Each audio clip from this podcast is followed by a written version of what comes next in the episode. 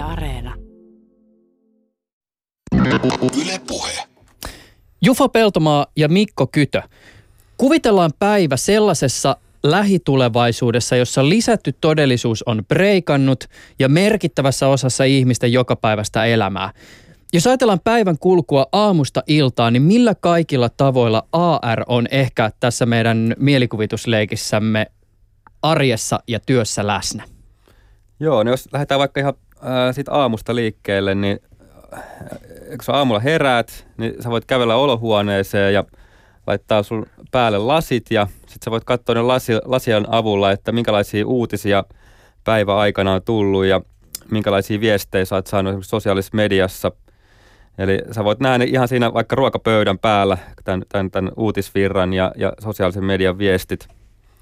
Ja sitten jos sä haluat ruveta tekemään esimerkiksi aamupuuroa, niin jos oot tehdä vaikka jotain erikoisempaa puuroa, niin sä voit vaikka katsoa ihan sitä pakettia ja sitten puuropaketista saat ohjeet, että miten sä, miten sä valmistat sen, sen puuron. Ja sitten jos sä rupeat etsimään sun ö, kamoja sun kotoa tai sulla on kadoksissa kamat, niin sä voit löytää ne lisätyn todellisuuden avulla. Eli laseihin tulee, tulee tieto, että mistä sä löydät vaikka sun avaimet, jos, jos silloin avaimia on. Ja Eli ihan, ihan tosi, tosi paljon se voi olla läsnä ihan tuommoisissa aamun askareissa. Haluatko Jufo jatkaa tästä? Sä saat nyt päättää, missä meidän mielikuvitusleikissä ollaan töissä. tota, joo, toi, Jos tulevaisuudessa käydään edes töissä. Joo, toihan oli tavallaan mun mielestä rationaalinen ja hyvä, hyvä visio ja sinällään kannatan sitä, mutta jos, jos tavallaan voisi mennä vähän ehkä villimpään suuntaan, niin, niin No ehkä mä kerron myös aamuheräämisen, niin herää tietenkin niin kuin mieli elokuvatähtensä syleilystä, koska, koska AR on siinä vaiheessa tota, augmentoitu jo niin pitkälle, että myös tuntoaisti on mukana. mukana. Sen jälkeen tota, näkee 6000 kilometrin päässä olevan oman vaimonsa myöskin hologrammina vieressä ja näkee, että silloin kaikki okei, mutta blokkaa yhteyden niin päin, että vaimo ei näe, kuka, kuka on itsensä vieressä.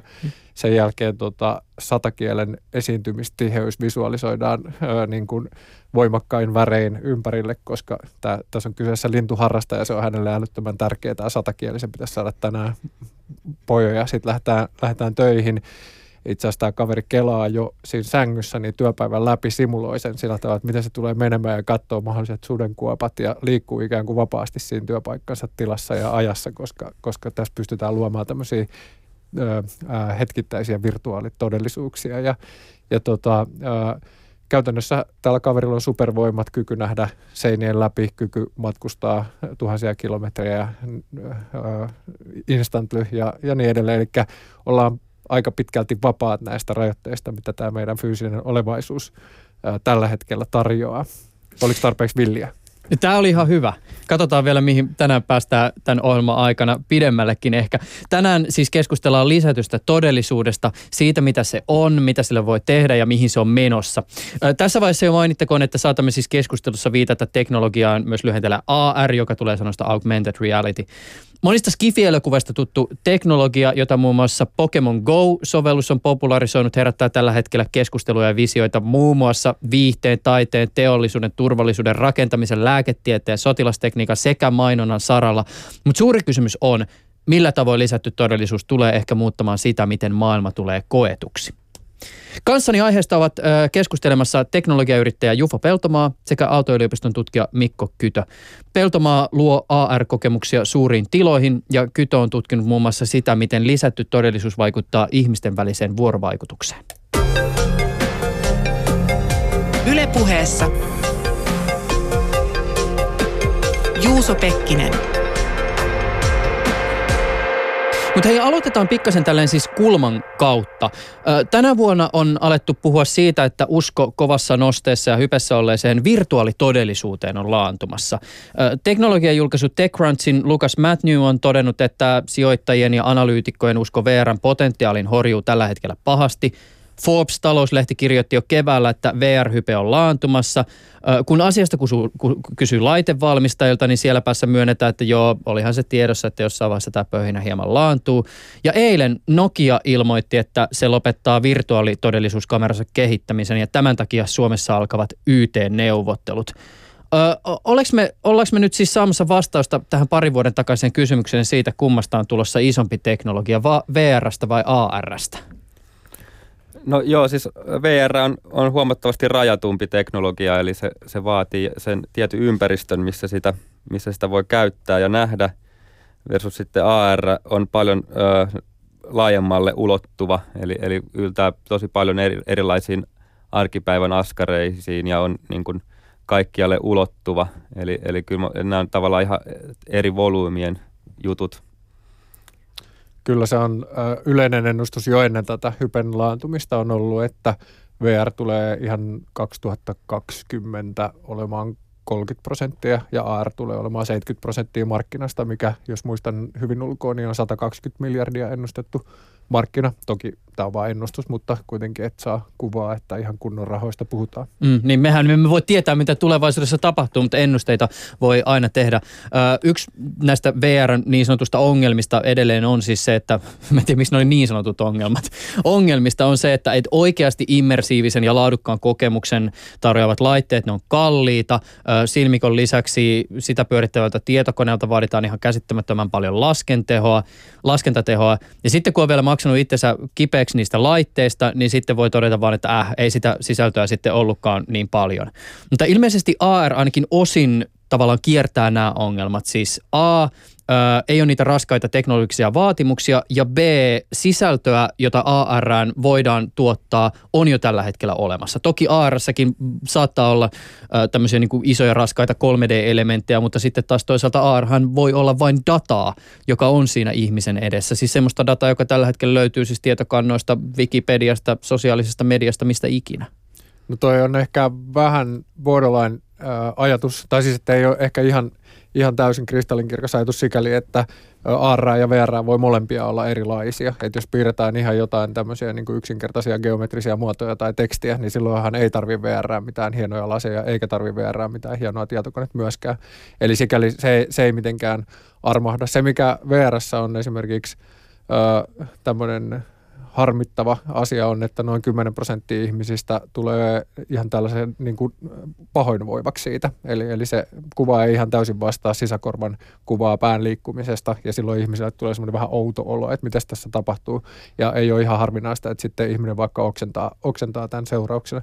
Niin sikäli esimerkiksi ton kanssa ollaan hirveästi siihen on kaadettu rahaa, että saataisiin se hälvenemään sieltä VR-puolelta, niin sitähän ei ole sinällään ar koska ar sä näet koko, kokona, koko ajan tämän näkyvän maailman, ja jos siellä on joku pikkasen epäsynkassa, niin se on korkeintaan epäsynkassa sen näkyvän maailman kanssa, eli joku pieni elementti on vähän sivussa tai jotain muuta, niin siitä ei tule vastaavaa pahoinvointia. Mm. Eli se on yksi ainakin tärkeä, tärkeä asia, millä tavalla niin kuin ARn tekeminen on, on lainausmerkeissä helpompaa. Mutta voi, voi ajatella silleenkin, että esimerkiksi VR tarvitaan, ää, ää, niin kuin, tai AR tarvitaan vielä enemmän tehoa kuin VR sen takia, että AR halutaan mahdollisesti, että se sulautuu täysin saumattomasti ympäristöön se asia, ja silloin sen pitää olla juuri tietyn näköinen, juuri tietyllä lailla valaistu ja niin edelleen, kun taas VR luodaan se koko maailma, eli se on helpompi ehkä niin kuin tehdä sinne tunnelmaa ja elementtejä. Joo, eli siinä AR-haasteena on se, että miten luoda se mielekäs vuorovaikutus sen virtuaalisen ja fyysisen, fyysisten objektien välillä. Että miten tunnistetaan pintoja ja muotoja siitä fyysisestä maailmasta, että niiden yllä voidaan muodostaa varjoja tai muuta niin kuin luoda, tuoda sitä fyysistä ominais, fyysisiä ominaisuuksia siihen virtuaalisen virtuaalisen objektien näyttämiseen, niin se on haaste. Mm. Hei, äh, ihan tämmöinen siis määrittelykysymys tähän alkuun. Mi- mistä me puhutaan siis silloin, kun me puhutaan lisätystä todellisuudesta? Äh, mä, mä lähtisin itse jotenkin rakentamaan tätä sitä kautta, että meillä on olemassa tämä niinku kokemusmaailmasta ja sitten on olemassa se maailma ja sitten siinä niinku kokijan ja maailman välissä on joku tämmöinen niinku digitaalinen layeri, joka tuottaa sitten lisäinformaatiota esimerkiksi siitä maailmasta. Tai sitten tuottaa jotain kokemuksia sille kokijalle, mutta niin, että se, se maailma on kuitenkin siinä kokemuksessa myös läsnä. Kyllä mun mielestä on ihan, ihan hyvä määritelmä. Mä en ole itse hirveän määritelmäfani, koska yleensä, yleensä sit ajaudutaan vaan semmoiseen kummalliseen filosofiseen keskusteluun, mistä ei ole kenellekään oikein mitään hyötyä. Mutta yksinkertaisimmillahan voi ajatella sillä tavalla, että vähän niin kuin, ö, tosi raffisti ajatellen tietokonepeleistä tutut ö, objektit tulevat leijumaan tämän meidän näkyvissä olevan maailman päälle niin, niin se nyt on yksi hyvä esimerkki ARstä. Sitten niitä on erilaisia termejä suomeksi, augmentoitu todellisuus ja lisätty todellisuus ja Helsingin Sanomat yrittää pitkän aikaa läpi li- lisäketodellisuus, mikä oli mun mielestä ihan fantastinen. Mä olin ihan täysin mukana siinä, mutta, mutta tai lisäarvotodellisuus. Joo, luultavasti tämmöinenkin on tuolla. mutta niitä on tosi paljon ja sitten jopa eri firmat antaa erilaisia niin kuin arvolatauksia. Microsoft julkaisi just Mixed Reality-lasit, jotka eivät ole mixed reality, mm. ne eivät ole niin kuin edes augmentoitua todellisuutta, vaan ne on VR-lasit. Eli, eli myös markkinointi sekoittaa sitten näitä termejä, että ö, kannattaa, jos kiinnostaa, niin googlata ja sitten ehkä vähän jotain filosofiaa Platon ja Aristoteles siihen sekaan, niin varmaan hyvä sessio. Joo, mun täytyy tästä tutkijana ottaa vielä vähän, vähän ta- tarkempi rajaus siinä, että, että tavallaan erottaa noin niin kuin – esimerkiksi tuulilasinäytöt ARstä sillä, että jos sulla on vain siihen näyttöön sidottua tietoa, eikä siihen fyysiseen paikkaan sidottua tietoa, niin mun mielestä tässä on niin kuin vielä kuitenkin ero. Eli, eli ARssä se ää, virtuaalisen, oli sitten kuvaa, ääntä tai jopa hajua, niin se pitää olla jollain tavalla sidottu siihen fyysiseen ympäristöön. Eli tota, et mun mielestä tämä on niinku tärkeä ero tässä. Mm. Hyvä määritelmä. Miten tota, me ollaan jo jonkin verran puhuttu näistä niinku erilaisista teknologioista, tai niin, ne on tullut tässä niinku näiden, näiden visioiden yhteydessä, mutta et siis meillä voi olla esimerkiksi AR, meillä voi olla vaikka just tämmöinen joku lasi, mikä pistetään päälle tästä niinku esimerkkinä, vaikka tämä Google Glass-projekti, joka sitten hieman, hieman tota hiljaisempaa eloa on viettänyt, mutta sitten taas joku Microsoftin HoloLens, eli tämmöinen päähän puettava tietokone, jos on sitten semmoinen niinku näyttö siinä edessä, sä näet todellisuuden, mutta sitten siinä voi olla myös mukana näitä 3D-elementtejä. Matkapuhelimessa voi olla lisättyä todellisuutta. Äh, esimerkiksi Pokemon Go on tietysti siitä yksi esimerkki.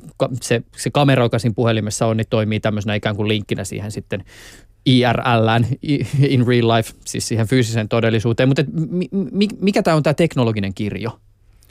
No se on tosi laaja, että meidän firma Immersal tekee nyt ihan puhtaasti matkapuhelimille ja pädeille tavaraa sen takia, että, että niitä on asiakkailla taskussa. Me tehdään Helsingin messukeskukseen tämmöistä infotainment-systeemiä, eli vähän navigaatiota ja, ja huvituksia ja, ja lisätietoa leijuu siellä ilmassa – ja, ja tota, meille monet sanoi silloin, kun me aloitettiin pari vuotta sitten, niin, että älkää hullut tehkö nyt puhelimille, että nyt tulee niin paljon laseja ja nyt tulee niin paljon sitä ja tätä, että nyt, nyt teidän pitää ehdottomasti odottaa ja tehdä, tehdä tota vain näille laseille. Ja me oltiin mm. sitten vähän skeptisiä niin kuin teknologian edistymisen suhteen hyvä, että oltiin ja nyt siitä seurauksena niin ihan normaali messukävijä saa tämän, tämän kokemuksen. Tokihan se on sitten immersiivisempi siinä vaiheessa, kun tota, saadaan joku, jotkut hyvät lasit markkinoille ja kaikilla on semmoiset sitten päässä mahdollisesti, niin, niin en, en väheksy sitä, mutta tällä hetkellä niin se on äh, höpönlöpön juttuja, että, että olisi 10 000 messukävijää, joilla olisi hienot lasit päässä ja ne saisi hyvän kokemuksen, niin ei ole näkynyt.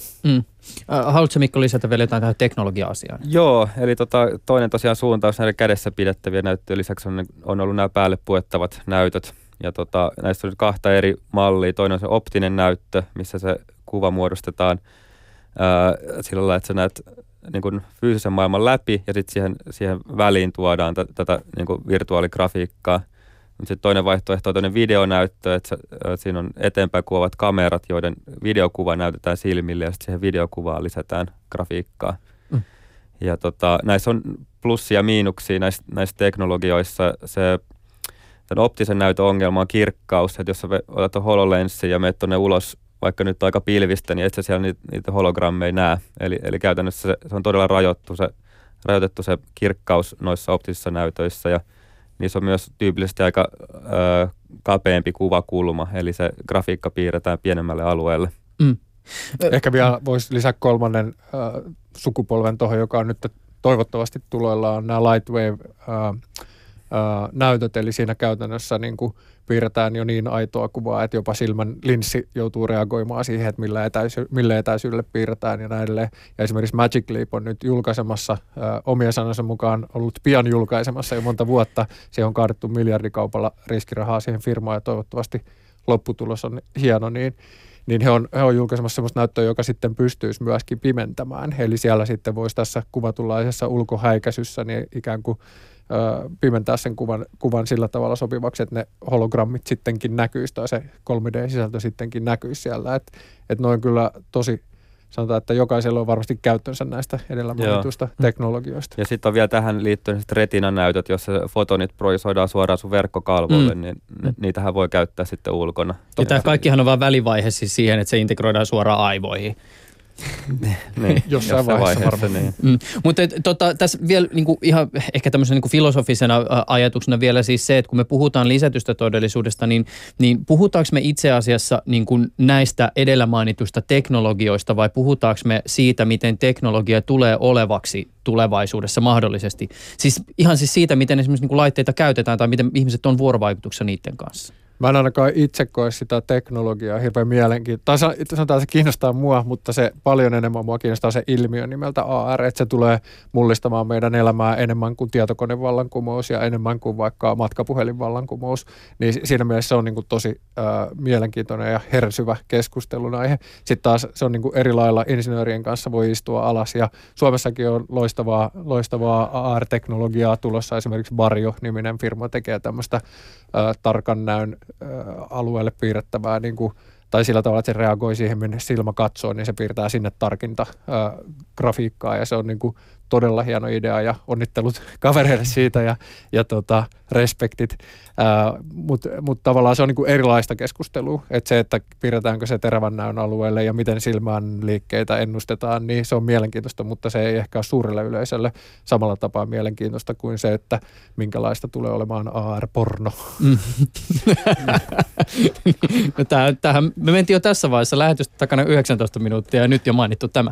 Itse asiassa tähän liittyen vielä, niin oikeastaan se on mielenkiintoinen ilmiö se, että ne päälle puettavat näytöt on täysin yksityisiä. Että tavallaan kukaan muu ei voi tietää, mitä sä katot niillä, mit- mitä sisältöä sä kulutat parhaillaan. Mm. Niin se tavallaan osaltaan vaikutti siihen, että, että Googlella, tai Google Glass-ilmiön tai käy, käyttäjiä ruvettiin kutsua glassholeiksi. Eli, eli tavallaan se, niitä koettiin, että, että ne on niin irrallaan tästä maailmasta ja ei tiedetä, että mitä ne tekee ja että kuvaako se nyt tätä, niin kuin mä oon beachillä, että kuvaako se nyt täällä niin ihmisiä vai miten, miksi se käyttää tuota laitetta. Mm. Niin tavallaan tämmöinen epätietoisuus, mitä se ihmiset tekee niiden laitteiden kanssa, niin vaikuttaa siihen sosiaaliseen hyväksyttävyyteen.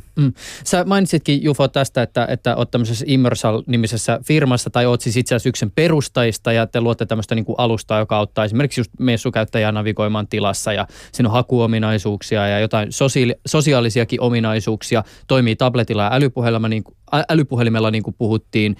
Ää, tota, mi- miten kun sä yrität vakuuttaa teidän tulevia asiakkaita tai sijoittajia siitä, että teidän yrityksen tai lisättyyn todellisuuteen ylipäätänsä kannattaa laittaa rahaa, niin minkälaisiin asioihin sä vetoat? No ehkä nimenomaan se, että me tehdään tällä hetkellä rahaa sillä meidän systeemillä ja on monia semmoisia AR vouhotuksia, mitkä kuulostaa kivalta ja tulee ehkä 10 vuoden tai 20 vuoden päästä ja niissä pyörii sitten optimistisia firmoja, jotka ehkä tekee ensimmäistä rahansa viiden vuoden päästä, niin, niin mä veton nimenomaan siihen, että, että pistäkää riviin ne yritykset, jotka tekee ARlla ja vielä niin kuin loppukäyttäjinä suuri yleisö, niin rahaa, niin niitä ei ole hirveän montaa.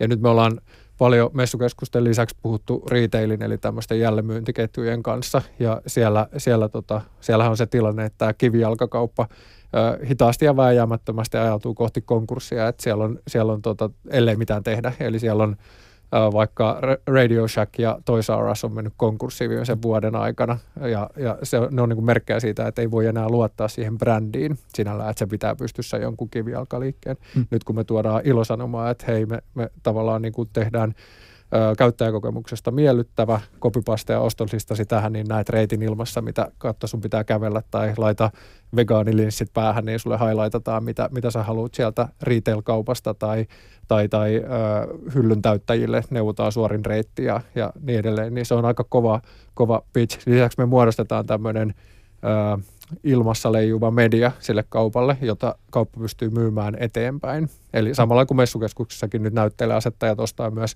sen ikään kuin ilmatilansa, jos haluaa, ja lisää sinne AR-sisältöä, AR-mainoksia tai promoja tai demoja tai mitä hyvänsä, niin, niin silloin, silloin tämmöiset tavallaan niin kuin AR-mainonta ja loppukäyttäjän elämän helpottaminen ja, ja tota, tällainen niin kuin, ö, digitaalisen online-kaupan ja fyysisen kaupan blendaaminen, niin noin on sen verran kovia ö, argumentteja, että ne kyllä uppoo tällä hetkellä todella hyvin, mm. että ensimmäisiä keisejä ollaan käynnistelemässä. Tervetuloa vaan vielä neuvotteluihin, jos joku kerkee. Tästä mainosasiasta mä haluan hetken kuluttua nyt keskustella lisää, mutta mainittakoon vielä tässä yhteydessä semmoinen, että sit jos vakuuta, yritetään vakuuttaa ihmisiä siitä, että, että onko tämä AR nyt mikä juttu ja onko tämä sitten huomenna ihan mennyttä, niin ainakin semmoisen pikkufirman kuin Applen pomo, joka just on lentänyt Eurooppaan, Tim Cook, niin hän totesi uh, The Independent-lehden haastattelussa, että hän uskoo, että AR tulee olemaan about yhtä iso juttu kuin kyseisen yhtiön sovelluskauppa. Ja että sitä eivät käytä vain uh, jotkut uh, tietyt ammattilaiset tai käyttäjäryhmät, vaan että se on ikään kuin siis kaikkien ihmisten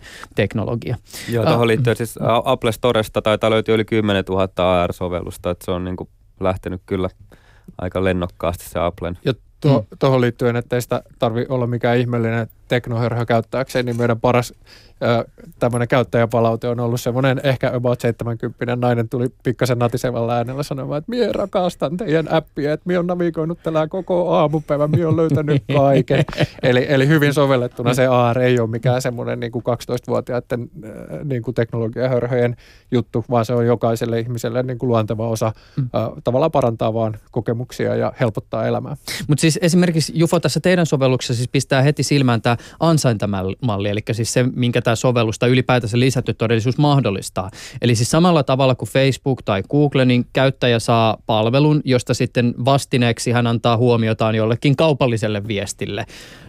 Toi on yksi mahdollisuus, kyllä. Niin, niin aivan. Mutta sitten Suomessahan on nyt nähty esimerkiksi lisättyyn todellisuuteen ja mainontaan liittyvä sovellus tästä ajasta.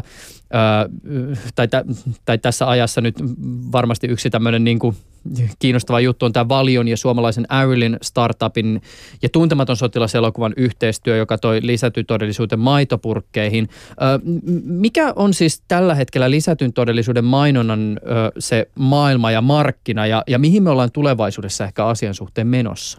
No Arilyn on ensinnäkin hieno firma, terveisiä. Sinne me ollaan hyvin, hyvin paljon yhteyksissä heidän kanssaan ja varmaan tehdään tulevaisuudessa yhteistyötäkin se mainontahan on vielä vähän sellaista niin kuriositeetti-hommaa sen takia, että sinne ei vedetä niitä suuria massoja, että ei, ei tavallaan vaikka olisi maitotölkki, joka tulee kolmelle miljoonalle suomalaiselle, niin, niin tota, se todennäköisesti he lataa vielä siinä, niin kuin huomaa sen lataa applikaation, sitten katsoo sitä ja niin kuin se on vielä sellaista sisältöä, mikä kiinnostaa, niin se on aika pieni vielä, mutta sitten se, mitä tavallaan niin kuin me tuolla messukeskus tehdään, niin sinnehän tulee ihmiset jo hakemaan mainontaa. Et kun sä meet venemessuille, niin sä oot siellä sillä tavalla vähän ostotuulella, että mitäs kaikkea mainoksia mä voin katella ja antakaa lisää promootioita ja hmm. näin edelleen. Me pystytään pikkasen niin kuin tekemään tämmöinen pehmeä lasku. Mutta loppupeleissähän se tulee olemaan niin, että – maailmassa on tällä hetkellä käsittääkseni noin neljä miljardia silmälasiparia, niin, niin varmaan ihan yhtä paljon tulee olemaan sitten niin kuin AR-laseja jossain vaiheessa.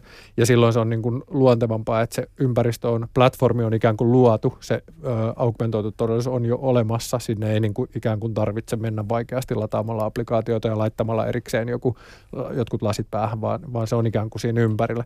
Niin silloin se mainonta varmaan muodostuu mm. supermielenkiintoiseksi, koska sitä voidaan – targetoida tosi tarkasti. Sä ikään kuin, niissähän on aina niissä laseissa kamerat myös eteenpäin, eli sä näet sitä tilannetta. Tässä tulee nyt sitten sinne yksityisyyden suojapuolelle. Nyt alkaa jo kuumottaa. Kyllä, kyllä. Itse asiassa yksi lempiaiheesta, niin, mutta se kuka sen hoitaa hyvin sen yksityisyyden suojan, niin on varmasti ARN voittaja, voittaja joukkueessa. Mutta tota, se niin kuin, mitä mä sanoisin, mainonta on nyt tällä hetkellä tosi ärsyttävää. Mulle ää, main, ää, esimerkiksi Google myy jatkuvasti raskaustestejä, minkä koen jotenkin silleen, mä oon hyvin ää, epäperinteinen miesroolissa, niin mutta mun mielestä tähän mä vedän rajan, että se on ärsyttävää.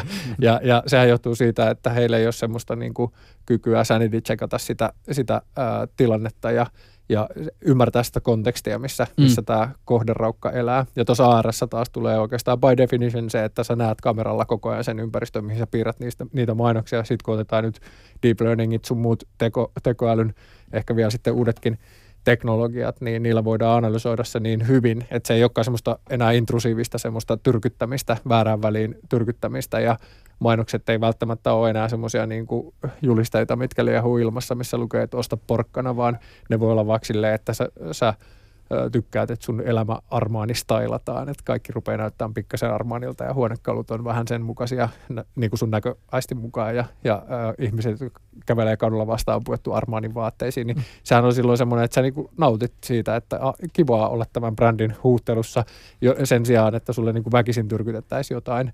Tai auringonlasku voi värjäytyä nimeltä mainitsemattoman olutmerkin väreihin, tämmöistä subtlea juttua tai joku mainos voi kestää kuusi kuukautta sillä tavalla kehittyen seikkailuun. Joka kerta, kun mä puhun mainonnan tulevaisuudesta jonkun ihmisen kanssa, joka on sen kanssa jotenkin tekemisissä, niin mulle maalataan näitä utopioita ja odotan todella mielenkiinnolla, että toteutuuko ne missään vaiheessa. Se, No ainakin, se ainakin sanotaan, että me tehdään nyt, viimeksi eilen tehtiin sellaista mainontaa messukeskuksessa, itse asiassa varmasti tänäänkin siellä on messut päällä, niin semmoista, mitä ei ole kyetty tekemään ennen. Et selvästi tämä laajentaa sitä Mm. repertuaaria. Mu- mu- Ja tuohon mielenki- mielenkiintoista vielä se, että tavallaan jokainen näkee eri mainoksen, että tavallaan se voidaan personoida tosi hyvin AR-avulla. Mm. Se on mielenkiintoista, että miten ihmiset puhuu niistä, jos ne näkee, ihmiset näkee eri asioita ympärillään. Että miten se vaikuttaa sitten siihen ihmisen kanssa käymiseen ja tuleeko sitten niinku vaikeampaa tavallaan, että kun nähdään, nähdään eri asioita, eri ihmiset, niin tulee varmaan aika paljon eh, niinku kommunikaation vaikeuksia siitä, kun puhutaan siitä. Vähän niin kuin Facebookissakin, että mulla ei ole aavistustakaan, mistä Joo, mainoskampanjoista joku puhuu. Niin, Joo, mutta tämä on mun mielestä joo. niinku kiinnostava kysymys. Siis, ja mä jatkan hetken kuluttua tästä mainosasiasta ja ylipäätänsä niinku siitä, että kuka, kuka hallinnoi tämmöistä niinku jaettua tilaa, oli se sitten digitaalinen tai fyysinen. Mutta että tämä on mun mielestä niinku lisätyssä todellisuudessa tosi kiinnostava kysymys, siis just nimenomaan tämä kuplautuminen. Että jos me ikään kuin irtaannumme lisätyn todellisuuden avulla näistä niinku näytöistä ja tulemme tähän maailmaan, ja nyt kun me käydään tietysti niinku ihmiset toistemme kanssa tästä jaetusta todellisuudesta keskustelua, niin sitten kun se kuitenkin jokaisen ikään kuin AR-leijeri siinä niinku kokemisen ja, ja todellisuuden välissä on erityyppinen, niin mitä se tekee sille niinku jaetulle kokemukselle? Mä ehkä tota, ensinnäkin on vankka jaetun ö, kokemuksen kannattaja sen takia, että me ollaan nimenomaan maailman ensimmäisenä launchattu nyt tämmöinen jaetun kokemuksen ison tilan pysyvä systeemi tuolla messukeskuksessa. Mutta se ehkä, miten mä näen enemmän sillä tavalla, että AR nähdään nyt niin kuin yksittäisinä esineinä, että tässä on ö, käkikello, joka mainostaa Tag Heueria tai, tai jotain muuta, mutta miten mä näen sen oikeasti enemmän on sillä tavalla vähän, vähän niin kuin, että on satoja miljoonia leijereitä tietoa sun ympärillä. Ja sitten ö, siis tulevaisuudessa, nyt niitä on ehkä muutamia satoja tai tuhat, jos oikein hyvin, hyvin laskee, mutta niitä, niitä rupeaa olemaan sitten yhtä paljon kuin vaikka web-sivuja ja silloin tota, se tietenkin pitää kuratoida jollain luultavasti tekoälyllä, eli vähän niin kuin ö, hakuenginet tuolla Googlet ja muut tekee tällä hetkellä mukavan UX, kun menee internettiin, niin silloin, silloin mä lähtisin niin kuin siitä, että sitä hallitaan sitä valtavaa tietomäärää sillä tavalla, että siitä tulee sulle mukava. Sitten totta kai se joskus tarkoittaa sitä, että, että vaikka sulla on tytär, joka haluaa katsoa kartuun meiningillä koko kaupungin, niin, mm. niin silloin tota, sä et ehkä koko aikaa halua seurata, sä ehkä haluat poimia sieltä jotkut tietyt asiat, mutta sä haluat ehkä seurata samaan aikaan sitten vaikka pörssikursseja ja, ja tota, kadun liukkautta. Niin, Niin, niin mutta tätä mä just tavallaan- tarkoitan siis sitä kautta, että jos meillä on esimerkiksi ihminen, joka viettää niin kuin tulevaisuudessa, ja nyt tulee niin kuin tämmöiseen taivasteluun, että sitten kun ihmiset on vaan siellä aarassa eikä niin kuin todellisuudessa, mutta että jos ajatellaan sillä, että jonkun ikään kuin pääasiallinen sisältö, nämä nyt on niin kuin karrikoidut esimerkit, mutta niin kuin olisi se, että, että hän on esimerkiksi lisännyt tähän omaan lisättyyn todellisuutensa semmoisen layerin, joka tekee jatkuvasti parodiaa kaikesta. Ja sitten meillä on olemassa tyyppi, joka niin kuin vaatii, että hänen ARnsä ikään kuin kontekstualisoi jatkuvasti kaikkea, siis selittää käsitteet, antaa historiallista faktaa.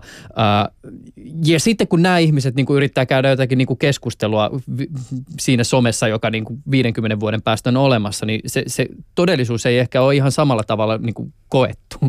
No siis ed- edelleen mun mielestä se, toi on tietenkin yksi leijeri varmaan vaikka kymmenestä tuhannesta, mitä, vähän niin kuin, että sä katot eri web kuin mä, niin sehän on totta, että silloin me voidaan, sä katot mitä vittua sivustoa ja mä katon Helsingin Sanomia, niin sitten meillä on vaikeuksia kommunikoida.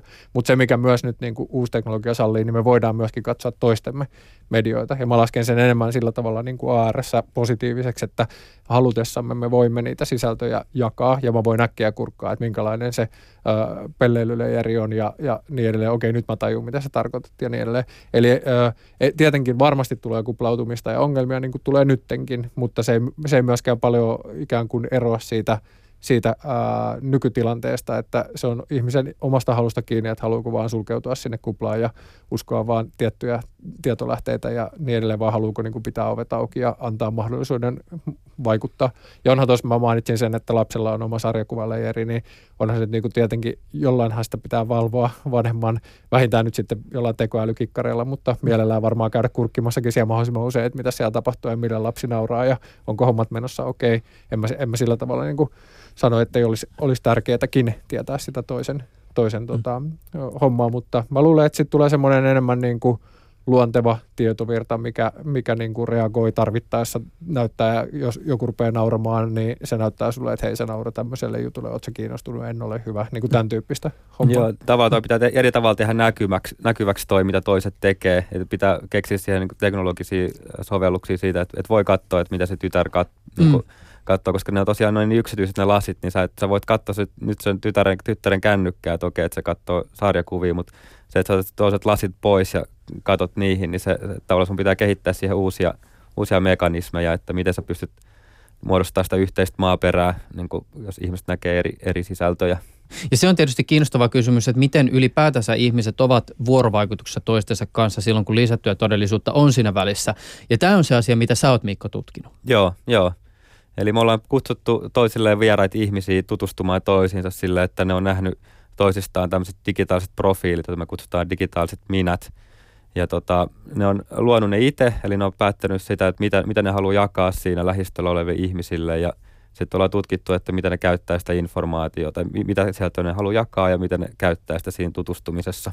Kuvaile sitä koetilannetta siis ihan konkreettisesti. Siellä on niin joukko ihmisiä, kello on tämmöiset lasit päässä. Joo, joo eli siinä, äh, me oli itse asiassa pari koetta tehty. Toisessa oli tämmöinen äh, yksi yhdelle keskustelu ja toinen oli sitten tämmöinen, että siihen tuli pieniä ryhmiä kolmesta viiteen henkeä tutustumaan toisiinsa. Ja, äh, no näissä, äh, esimerkiksi näissä ryhmätapaamisissa niin ihmiset laittoi lasit päähän ja tota, sitten ne pysty valitsemaan, että kenen, kenen digitaalista minä ne haluaa katsoa ja sitten sit ne lähti, lähti vaan tutustumaan toisiinsa ja sitten äh, aloitti niitä, osa aloitti keskustelu hyödyntämään sitä, sitä sieltä sit, äh, toisesta ihmisestä, mikä ne näki, näki niissä laseissa, tai sitten ne saattoi poimia keskusteluaiheita niistä, niistä toist, toisten ihmisten digitaalista ministä. Ja Anna konkreettisia vielä niin kuin e- esimerkkejä, eli siis mitä dataa äh, nämä tota, lasit syöttivät keskustelukumppaneille toisistaan esimerkiksi, ja miten se sitten näissä koetilanteissa vaikutti siihen, miten ihmiset ikään kuin kohtasivat toisensa? Joo, ne siis laittoi... Äh, esimerkiksi ö, kuvia, kuvia niin kuin symboleita, mitä ne harrastaa, mistä ne on kotoisin, missä maissa ne on käynyt. Osa laittoi vähän tarkempaa tietoa, ikää tai missä on töissä ja mitä opiskellut.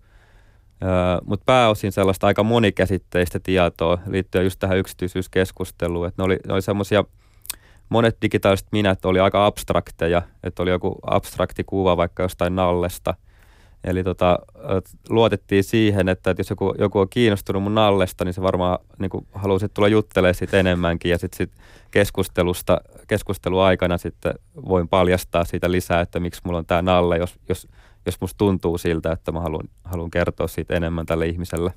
Niin aivan, eli näissä yhteyksissä tämä niin kuin digitaalinen minä, jonka ihminen oli luonut, niin toimi hieman samalla tavalla kuin esimerkiksi jossakin pelissä se digitaalinen avatar, joka sinne pelimaailmaan on luotu. Joo, joo eli, eli ne pysty näkemään sen siis ilmikkonäytön sen henkilön vieressä oli sitten se digitaalinen minä, virtuaalinen kuva siitä, mitä se ihminen haluaa halu jakaa mulle. Mutta tämmöisenkin tutkimuksen ö, yhtenä premissinä on siis se, että, että tulevaisuudessa ikään kuin, tai siis tulevaisuudessa lisätty todellisuus on merkittävässä roolissa ihmisten vuorovaikutuksessa. Joo, kyllä se just kun se tulee niin kaikkialle ulottuvaa ja lisätyn todellisuudella on tosi hyvä mahdollisuus ö, tuoda, ö, muodostaa ihmisten välille vuorovaikutusta. Eli nykyisellään niin kuin mekanismit ihmisten vuorovaikutuksen syntyyn on tosi hienovaraisia – ja tavallaan ei tiedetä, että, että onko toiset ihmiset valmiina, valmiita vuorovaikuttamaan toisten kanssa ja, ja tavallaan mi, millä tavalla aloittaa keskustelu ja onko lupa aloittaa keskustelu ylipäätään ja millä tavalla sitä keskustelua voi ylläpitää, niin niitä AR voi tuoda sen suoraan tähän keskusteluun ja ihmisten tutustumiseen sen, tämän kaiken sisällön. Herääkö sulle jotain ajatuksia tästä Juva? Miljoonia. tota, Avaa jotain. Joo, no esimerkiksi toi on mun mielestä hyvä pointti toi, että, että nyt eh, jos on joku niin kuin ihmis, äh, 10 000 ihmistä, niin sitten niillä on ehkä pukeutumisesta ja jostain hiustyylistä voi vähän päätellä, että kenes kanssa on menisi juttelemaan. Mutta jos sä tavallaan äh, avaat ikään kuin sitä omaa profiilia, sanotaan, että No ihan konkreettisesti, että kyseessä on lääkärimessut. Sitten sä laitat vihreän pallon pääsi päälle, jos sä oot kirurgia vielä siihen tota, vaikka tota, koivunlehden, jos sut saa rekrytä, niin silloin yhtäkkiä sä pystytkin katselemaan, selamaan sitä läpi, äh, läpi sitä väkijoukkoa. Sieltä että täällä on 7000 kirurgia ja 3000 yleislääkäriä ja näköjään noi hengailee tuolla noi tuommoiset rekrytoitavat kirurgit ja niin Eli sä saat yhtäkkiä niin kuin paljon tarkemman semmoisen sosiaalisen kuvan ää, tilanteesta ja, ja paikoista ja näin edelleen. Ja sitten, no tässä tulee tähän privacy, toivottavasti mm. sukellamme vielä siihen syvemmä, syvemmällekin siihen ää, tähän yksityisyyden suojakysymykseen, että totta kai ne pitää olla vapaaehtoista antaa sitten ne tiedot ja, ja näin edelleen, mutta että tuossa voi avautua tosi paljon ihan vaikka jos joku on tosi introvertti eikä oikein uskalla tulla juttelemaan, mutta se näkee just vähän niin kuin tuota, tuota, tutkija tässä kuvasi, niin näkee hyvinkin, että no toi on ainakin semmoinen, millä on turvallista mennä juttelemaan ja se pitää samoista asioista, niin tähän voi auttaa hirveästi niin kuin tietynlaisia ihmisluonteita myöskin ö, niin kuin hyödyntämään tilanteita ja elämään täydempää elämää. Mm. Mm. Niin, y- yksityisyyden näkökulmasta siis sen verran, että tämmöisessä tilanteessahan, jos, jos ajatellaan semmoista todellisuutta, että tulevaisuudessa jotenkin ihmiset, ihmiset ovat toistensa kanssa vuorovaikutuksessa jossakin tilanteessa, niin että se lisätty todellisuus on siinä mukana, niin vaihtoehdothan on siis se, että se laite, mikä sulla on, niin hakee automaattisesti sen tiedon toisesta riippumatta siitä, että et, et tavallaan, että onko se sille toiselle ihmiselle ok vai ei. Tai sitten toinen vaihtoehto on se, että meillä on sellaisia sovelluksia, jotka ikään kuin, niin kuin antavat käyttäjälle mahdollisuuden siihen, että jos joku, jonkun vaikka nyt ne lisätyn todellisuuden lasit, se kamera skannaa mut ja tunnistaa mut kasvoista, niin tämän jälkeen mä näytän itsestäni jotakin tiettyjä tietoja. Mm, siis joo. sillä tavoin, että se on niin kuin nimenomaan tietoinen ratkaisu, että jotakin tiettyä informaatiota joo, musta näkyy. Joo, erittäin pointti. Tämä just erottaa, mitä aikaisempi tutkimus on vähän käyttänyt tavallaan esimerkiksi LinkedIn-profiileja tai julkisia Facebook-profiileja niin kuin automaattisesti generoimaan näitä, näitä tota, ö, profiileja, joita lisätyn todellisuuden profiileja. Mutta oikeastaan niissä tutkimuksissa niin on havaittu, että, että vaikka niin kuin, ö, ihmiset on, ihmisillä on ne tiedot face, julkisessa Facebook-profiilissa tai LinkedInissä, niin ei se tarkoita sitä, että ne välttämättä haluaa jakaa sitä niille ihmisille, jotka on siinä samassa paikassa. Niin eikä sitä, tai sitä ei välttämättä edes tule niinku ajatelleeksi, että kyllähän niin, niinku ihmiset... Mitä niin. ylipäätään on. Mm. Ja, ja sen takia tämä on niinku meidän mielestä paljon parempi tapa lähestyä tätä siitä, että ihmiset saa itse luoda sen, sen digitaalisen minän ja laittaa just sellaista sisältöä, mitä ne haluaa sille ihmisjoukolle jakaa varmaan just lainsäädännönkin pitäisi ottaa tähän kantaa mahdollisimman nopeasti, että, että tota, jos ää, saa laittaa ihan mitä vaan tägejä ihmisten päälle ja menee vaikka slashiin ja päällä lukee, että miljonäärisijoittaja, niin sä et saa käveltyä siellä sata metriä ilman, että, että tota, sä jumitat ja kaikki tulee pöhisemään siihen ympärille. Mm. Ja sitten taas jos niin kuin, tällä hetkellä, varsinkin jos nyt ei ole mikään tunnetumpi sijoittaja, niin sehän saa siellä ihan rauhassa fiilistellä ja, ja valita, kelle se puhuu. Niin totta kai nämä pitäisi niin kuin antaa ihmiselle itselleen, itselleen nämä valinnat. Et nythän me silloin, kun matkapuhelimet tuli, ihan oikein kauhisteltiin sitä, että kamalaa, että nyt isoveli tietää, missä kohtaa minä olen, tai, tai isoveli voi lukea minun tekstiviestit.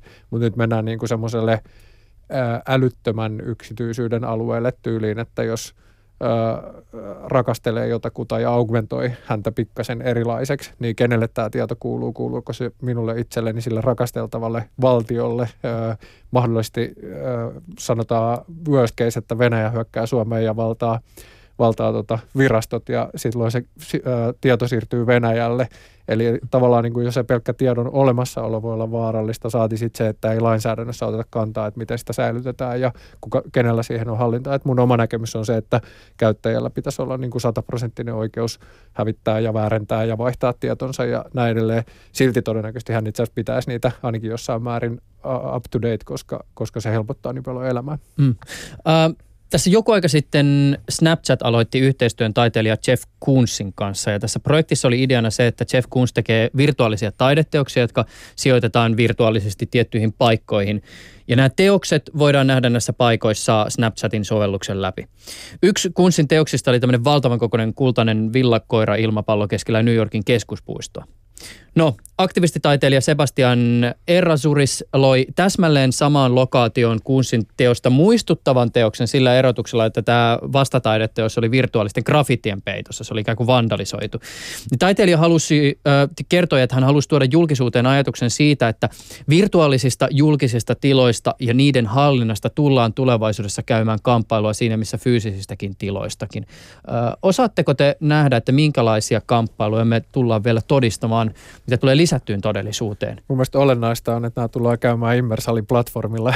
no, niin, niinpä tietenkin. tota, se, toi, alallahan on semmoinen termi kuin time to penis, mikä tarkoittaa sitä, että, että jos sä vapautat ihmisjoukon tekemään jotain, jotain tota hassua ilmaan, niin se niin kuin on laskettavissa sekunneissa. Se, mulla on itse asiassa kokemusta tästä, että se on sekunneissa laskettavissa, että milloin tulee ensimmäinen pippeli sinne, sinne tota, jonkun piirtämänä. Mm. Ja, ja tota, tästähän tullaan sitten tähän moderointiin, eli kuka sitten niin kuin, huomaa sen ja kuka saa ottaa pois sen, niin vaikka jo, ehkä se jossain tapauksessa on sallittavaa, että siellä on semmoinen jossain tapauksessa ei kuka päättää nämä rajat ja, ja näin edelleen. Eli, eli toi tulee olemaan kyllä niin kuin semmoinen hässäkkä. Muistaakseni Saksassa on jo jotain lainsäädäntöä, että julkisiin ö, taloihin tai julkisiin rakennuksiin ei saa, ei saa lisätä AR niin kuin mm. kysymättä. Niin just toi aika niin kuin siis siinä mielessä, että, että jos ajatellaan, että nyt esimerkiksi tällä hetkellä meillä on vaikka lakeja tai meillä on semmoisia paikkoja, missä ei saa vaikka niin kuin lentää dronella, lennokilla, niin, niin samalla tavalla ehkä tulevaisuudessa meillä on vaikka joku presidentin linna, että sä et mä saa mennä sen seinään tekemään AR-graffiteja Joo. ihan miten tykkäät. Ja sekin on hyvin mielenkiintoista, että millä se estetään, koska jos pystyy reaaliajassa generoimaan sen paikan siihen niin kuin vaivattomasti se sun päässä oleva laite ja, tai vähintäänkin salaa downloadaamaan se jostain pilvestä, niin siinähän on sitten estämistä, että yleensähän tiedolla on tapana aina jotenkin popsahdella sinnekin, mihin sitä ei haluta ja, ja niin edelleen. Että kyllä toi tulee olemaan tosi mielenkiintoinen.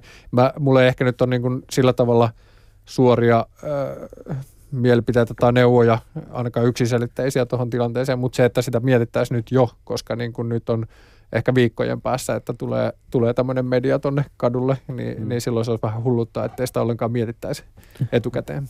Tuohon liittyen vielä, niin mä uskon, että mitä tästä tuli puhekin, puhekin näistä niin kuin, ehkä, ehkä jopa miljoonista erilaisista leijereistä, niin mä toisaalta uskon, että, että näitä leijereitä on niin paljon, että siellä voi olla siitä samasta paikasta, siitä voi olla useampi teos siinä, sitten sä vaan valitsen, että, että, että minkä sä haluat nähdä. Ja tällaista niin konfliktitilanteet varmasti tulee, mutta sitten käyttäjällä on sitten aika helppo, mulle pitäisi olla helppo tapa sitten valita sen, että, että minkä taideteoksen niistä olevista se, on, se haluaa nähdä ja niin kuin näin, että, että pystyy filtteröimään sitä – Mm. Niin, no tässä, on, tilaa. niin no tässä tullaan just tähän kysymykseen ja, no joo, Jufo jo kertoi, että toivottavasti se on se teidän applikaation kautta, mutta siihen, että, että miten ikään kuin siis tämä tulee konkreettisesti tämä lisätty todellisuus vaikka niin kuin ehkä kymmenen vuoden päästä meille olevaksi, että onko se sillä tavoin, että meillä on niin kuin jokaista sovellusta tai jo, jokaista käyttötarkoitusta varten niin kuin oma applikaationsa vai onko se sillä tavoin, että meillä on olemassa ikään kuin joku tämmöinen lisätyn todellisuuden Facebook, johon sitten voidaan ikään kuin kerätä itse näitä leijereitä ja, ja sitten sit se se, joka hallinnoi ehkä myy mainoksia tai jotain niin kuin tämän tyyppistä. Mutta että, on, on, onko teillä niin kuin tähän ajatukseen liittyen mitään näkemystä?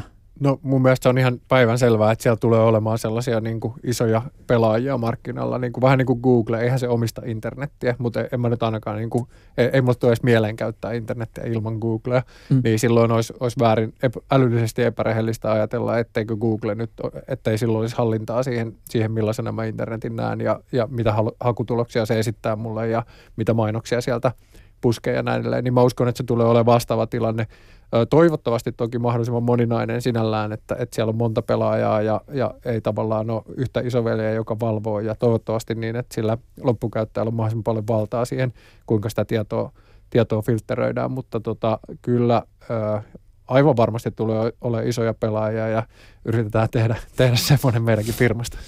Joo, mä uskon siihen tämmöiseen niin analogia puhelimiin, että tulee olemaan useita tavallaan useita sovelluksia tai näitä leijereitä, mitä sitten voi, voi ladata siihen omaan, omaan lisättyyn todellisuuteen.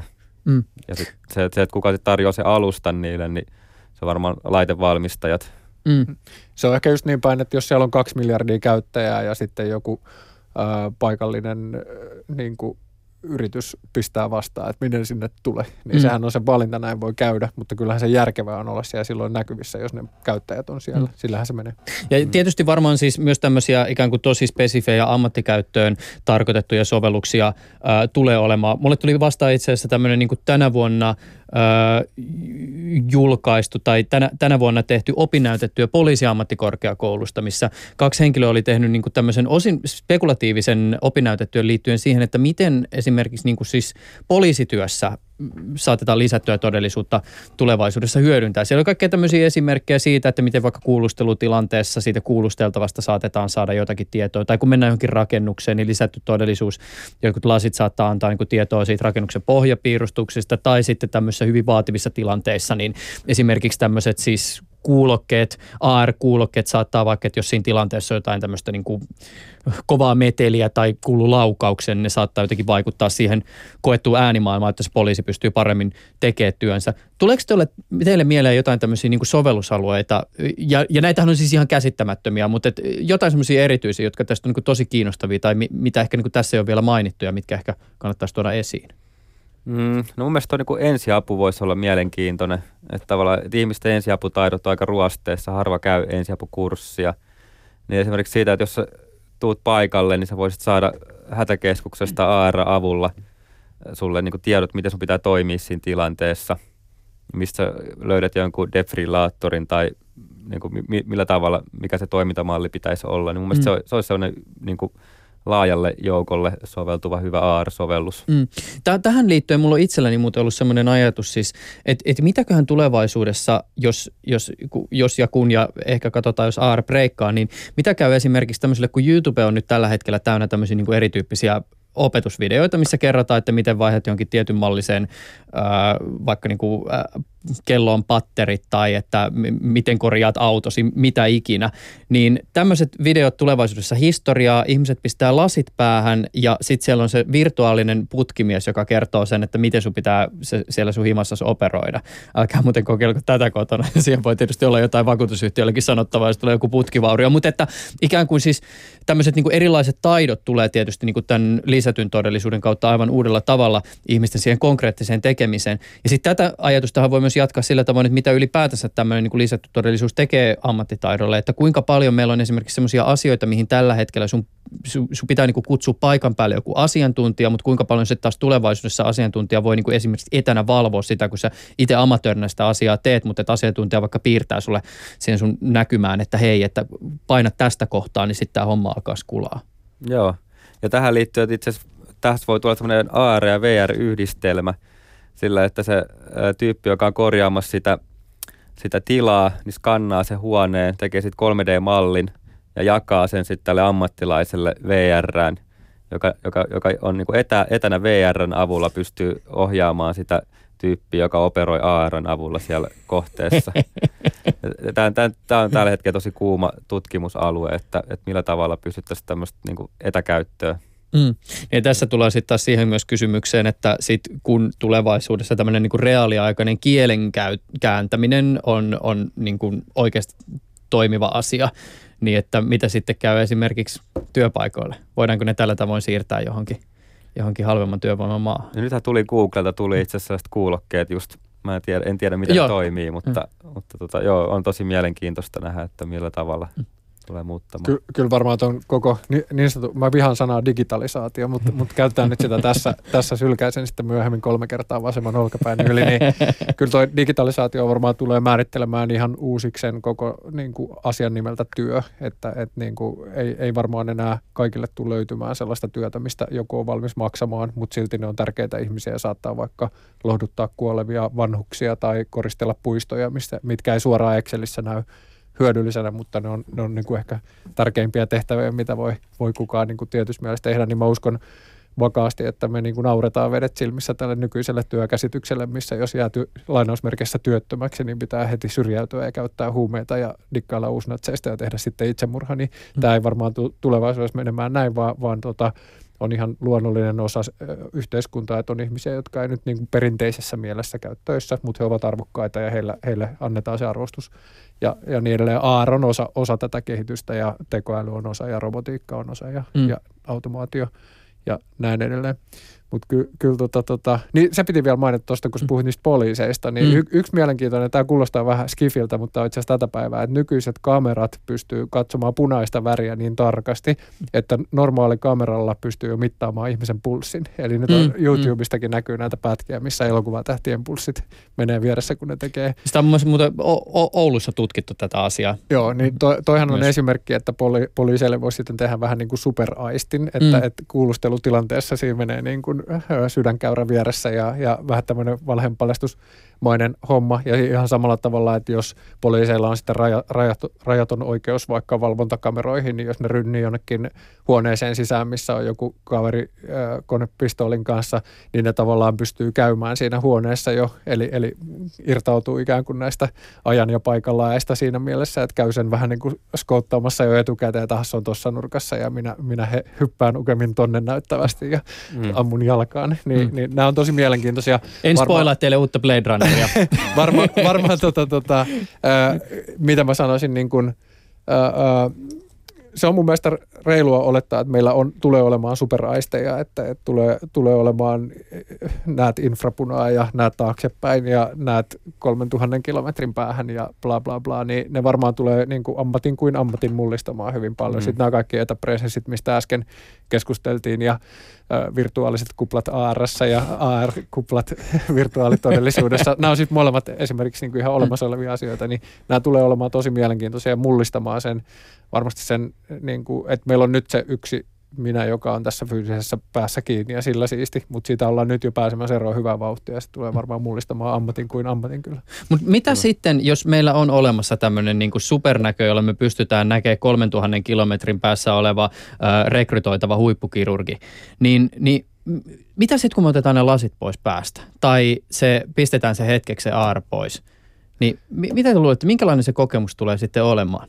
No, ää, Mi- mitä se tekee niin kuin ylipäätänsä sille, että, että mi- miten me hahmotetaan maailmaa tai mitä me vaaditaan siltä, että mitä me maailmassa nähdään? Mä luin nyt jo sellaisen äh, kirjoituksen, missä kaveri tilitti, että se ei enää, että sillä on tosi masentunut olo tavallisessa todellisuudessa, kun se dikkailee pelaa virtuaalitodellisuuspelejä ja se on, si- sillä siellä on supervoimat ja se siirtelee vuoria ja kaikki on räikeää ja kauniisti piirrettyä ja muuta. Ja sitten sieltä tulee semmoinen niin kuin suoranainen masennus aina, kun se palaa tähän maailmaan, että se yrittää vähän siirtää täällä vuoria ja ei onnistu ja kaikki on vähän harmaan kalvon takana ja, ja näin edelleen, niin se, se tulee varmaan olemaan, varsinkin sitten, nythän on esimerkiksi jo AR-sovelluksia, jossa kun sä näet matemaattisen kaavan, niin jos se nyt on tuolla suht koht järkevästi ratkaistavissa, niin sä näet sen vastauksen siinä. Eli sä oot ikään kuin huippumatemaatikko noin niin kuin, vaan sen takia, että sä näet sen ratkaisuun, että sä sitä ymmärrä, mutta, Mm. mutta silti, että sulle tulee tämmöisiä superkykyjä ja niin kuin, jos kielet kääntyy itsestä ja muuta, niin kyllä se nyt on varmaan silleen, että sun AO droppaa niin kuin 40 pistettä, kun sä otat lasit pois päästä, niin, niin se tulee olemaan varmaan todella tavallaan niin kuin addiktoivaa ja, ja varmaan sitten sellainen vähän niin kuin, ettei, vähän niin kuin puhelimet, nyt mä oon ainakin liikaa koukussa jo matkapuhelimia, tämä on Mm. aika onneton, ponneton laite niin kuin sinällään, niin voidaan kuvitella, että ei ole helppoa tavallaan, että no mä nyt otan tämmöisen luomuhetken, että nyt mä en oikein näe mitään ja niin kuin en ymmärrä mitään ja, ja en, en, en, osaa sanoa, mitä muut ihmiset niin kuin tekee mun ympärillä, mutta luomuhetki on paras hetki ja sitten Mm. ko- seitsemän sekunnin kohdalla lasit takaisin päähän ja kova mennä päälle. Mi- Mikko Kytö, onko sulla tähän liittyen jotain No, ajatuksia? ja, tota, no pitäisi kysyä oikeastaan tuolta yhdeltä Steve Mannilta, joka on semmoinen proffa, joka on pitänyt siis silmikkonäyttöä yli 20 vuotta päässä käytännössä koko ajan. Et se, hänet, Mitä hän näkee? Hän siis käyttää sitä ihan, Maahisia. no hän on myös tehnyt semmoisen kokeen, että hän on kääntänyt niin kuin, öö, maan ylös alasin, eli käytännössä näkee, näkee lattian täällä ylhä, yl, näkökentän ylä, ylhäällä. Ja se tutki sitä, että mitä kauan hänelle menee, että hän tottuu operoimaan Mm. tämmöisessä käännetyssä maailmassa. Ja aika nopeasti hän siinä, siinä tota, Mm. tottu siihen. Mutta kyllä mä uskon, että ihmiset kuitenkin vielä hakeutuu, sit, ottaa niitä omia hetkiä, menee luontoon tai näin. Että kyllä mä uskon, että Tai pistää lasit päähän ja menee siellä luontoon. niin, no esi- esimerkiksi, mutta uskon, että, että, että tulee sellaisia niin kuin rahoittumispaikkoja tulevaisuudessakin, että toki siinä ihmisillä menee aikaa varmaan adaptoitua siihen vähän samalla tavalla. Nyt aletaan puhua enemmän enemmän niin kuin niska-ongelmista, kun ihmiset katsoo kännyköitä, kännyköiden ruutuja niin paljon ja näin, mutta et, et tulee, tulee vaatimaan aikaa, että ihmiset adaptoituu siihen Mm. Mm. ja Yksi, oppii, oppii olemaan ilman. Y- juurikin näin. Yksi, mikä tuosta tuli mieleen, niin on tämä, että mehän puhutaan niin kuin aina lisätystä todellisuudesta, mutta yhtä hyvin me voitaisiin puhua niin kuin poistavasta todellisuudesta. Eli että, että niin kuin poistetaan turhia ärsykkeitä. Silloin kun sä istut metrossa ja haluat, että on rauhallista ja öykkäri poistuu siitä vierestä ja ellei nyt siinä on pieni varoitus aina siikosta, jos käy väkivaltaiseksi, mutta eli, eli tavallaan poistetaan ärsykkeitä. Jokuhan on myös Sekin- visioinut siis semmoista AR-sovellusta, joka poistaa esimerkiksi fyysiset mainokset. Joo, sekin, Mm. sekin varmasti onnistuu. Se tavallaan niin kuin, ää, voi myös olla niin, että se on parempi paikka rauhoittua se AR kuin tämä tosielämä. Et voi olla, että siellä luonnossa sä haluat poistaa sen tehtaan kohinan tai länsiväylän kohinan sieltä natura-alueen taustalta ja sä et halua niitä lentokoneviivoja sinne, sinne taivaalle ja roskat, tota niin, no ehkä sä, haluat, sä oot niin kiva, että sä poimit ne roskat mukaan, mutta mut, mut anyway, niin, niin toi on kyllä mielenkiintoinen juttu. Mulla on oma, oma veikkaus siitä, että tulee tämä nyt olemaan sitten missä muodossa tahansa tämä media, miten se meille niin kuin syötetään aivoihin, niin, niin siitä tulee niin addiktiivinen, että siitä ei, siitä ei niin vaan poistuta. Näettekö te sellaista mahdollisuutta, että lisätyn todellisuuden suhteen öö, olisi luvassa vielä sama, mikä VRn kohdalla? Eli se, että nyt hirveä hype, kauhean rummutus, jengi pistää rahaa ja sitten tuleekin se floppi. Ja edelleen 20 vuoden päästä me tuijotetaan niitä, niitä laattoja, joita me kannamme taskussamme.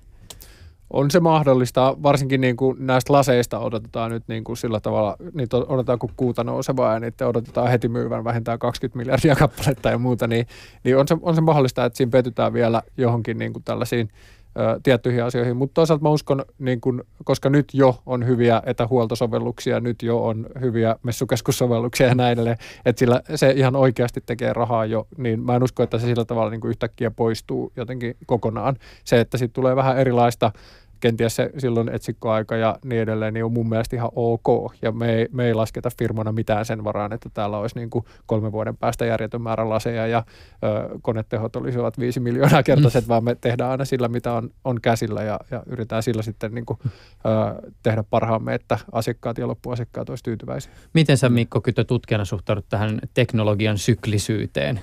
No kyllähän monet asiat toivottavasti noudattaa tätä hypekäyrää ja mä en usko, että aina jotenkin tuntuu, että hype alkaa ruokkia hypeä, että sit se, siinä, siinä se tapahtuu tämmöistä liian kumulatiivista efektiä, että ennusteet menee helposti liian aggressiiviseksi ja sitten petytään. Ja tavallaan, että, että usko, että AR tulee pikkuhiljaa kehittymään tästä näin ja lasiteknologia on, on vielä, on, siinä on tosi paljon vielä parannettavaa, erityisesti siinä keveydessä ja siinä huomaamattomuudessa. Et esimerkiksi meidän kokeissa niin ne, ne silmikkonäyttöjen elementit häiritsivät sitä sosiaalista vuorovaikutusta, koska oli toisen, vaikea nähdä toisen silmiä, kun jutteli. Eli se tulee, vaatii vielä monta, monta steppiä teknologisesti, että, että, olla, että ollaan niissä huomaamattomissa laseissa. Kyllä, saaks vielä loppuun Anna tulla. yhteiskunnallinen tiedote, että Nokialta taas lähtee nyt melkoinen määrä insinöörejä menemään, niin Immersalille saa soitella, että Aha, no niin, no tämäkin saatiin nyt tähän. Ö, Hän on siis Jufo Peltomaa. Lisäksi täällä studiossa on ollut Aalto-yliopiston tutkija Mikko Kytö. Kiitokset teille molemmille tästä keskustelusta. Tämä oli kiehtovaa. kiitoksia. Kiitos. Ylepuheessa Juuso Pekkinen.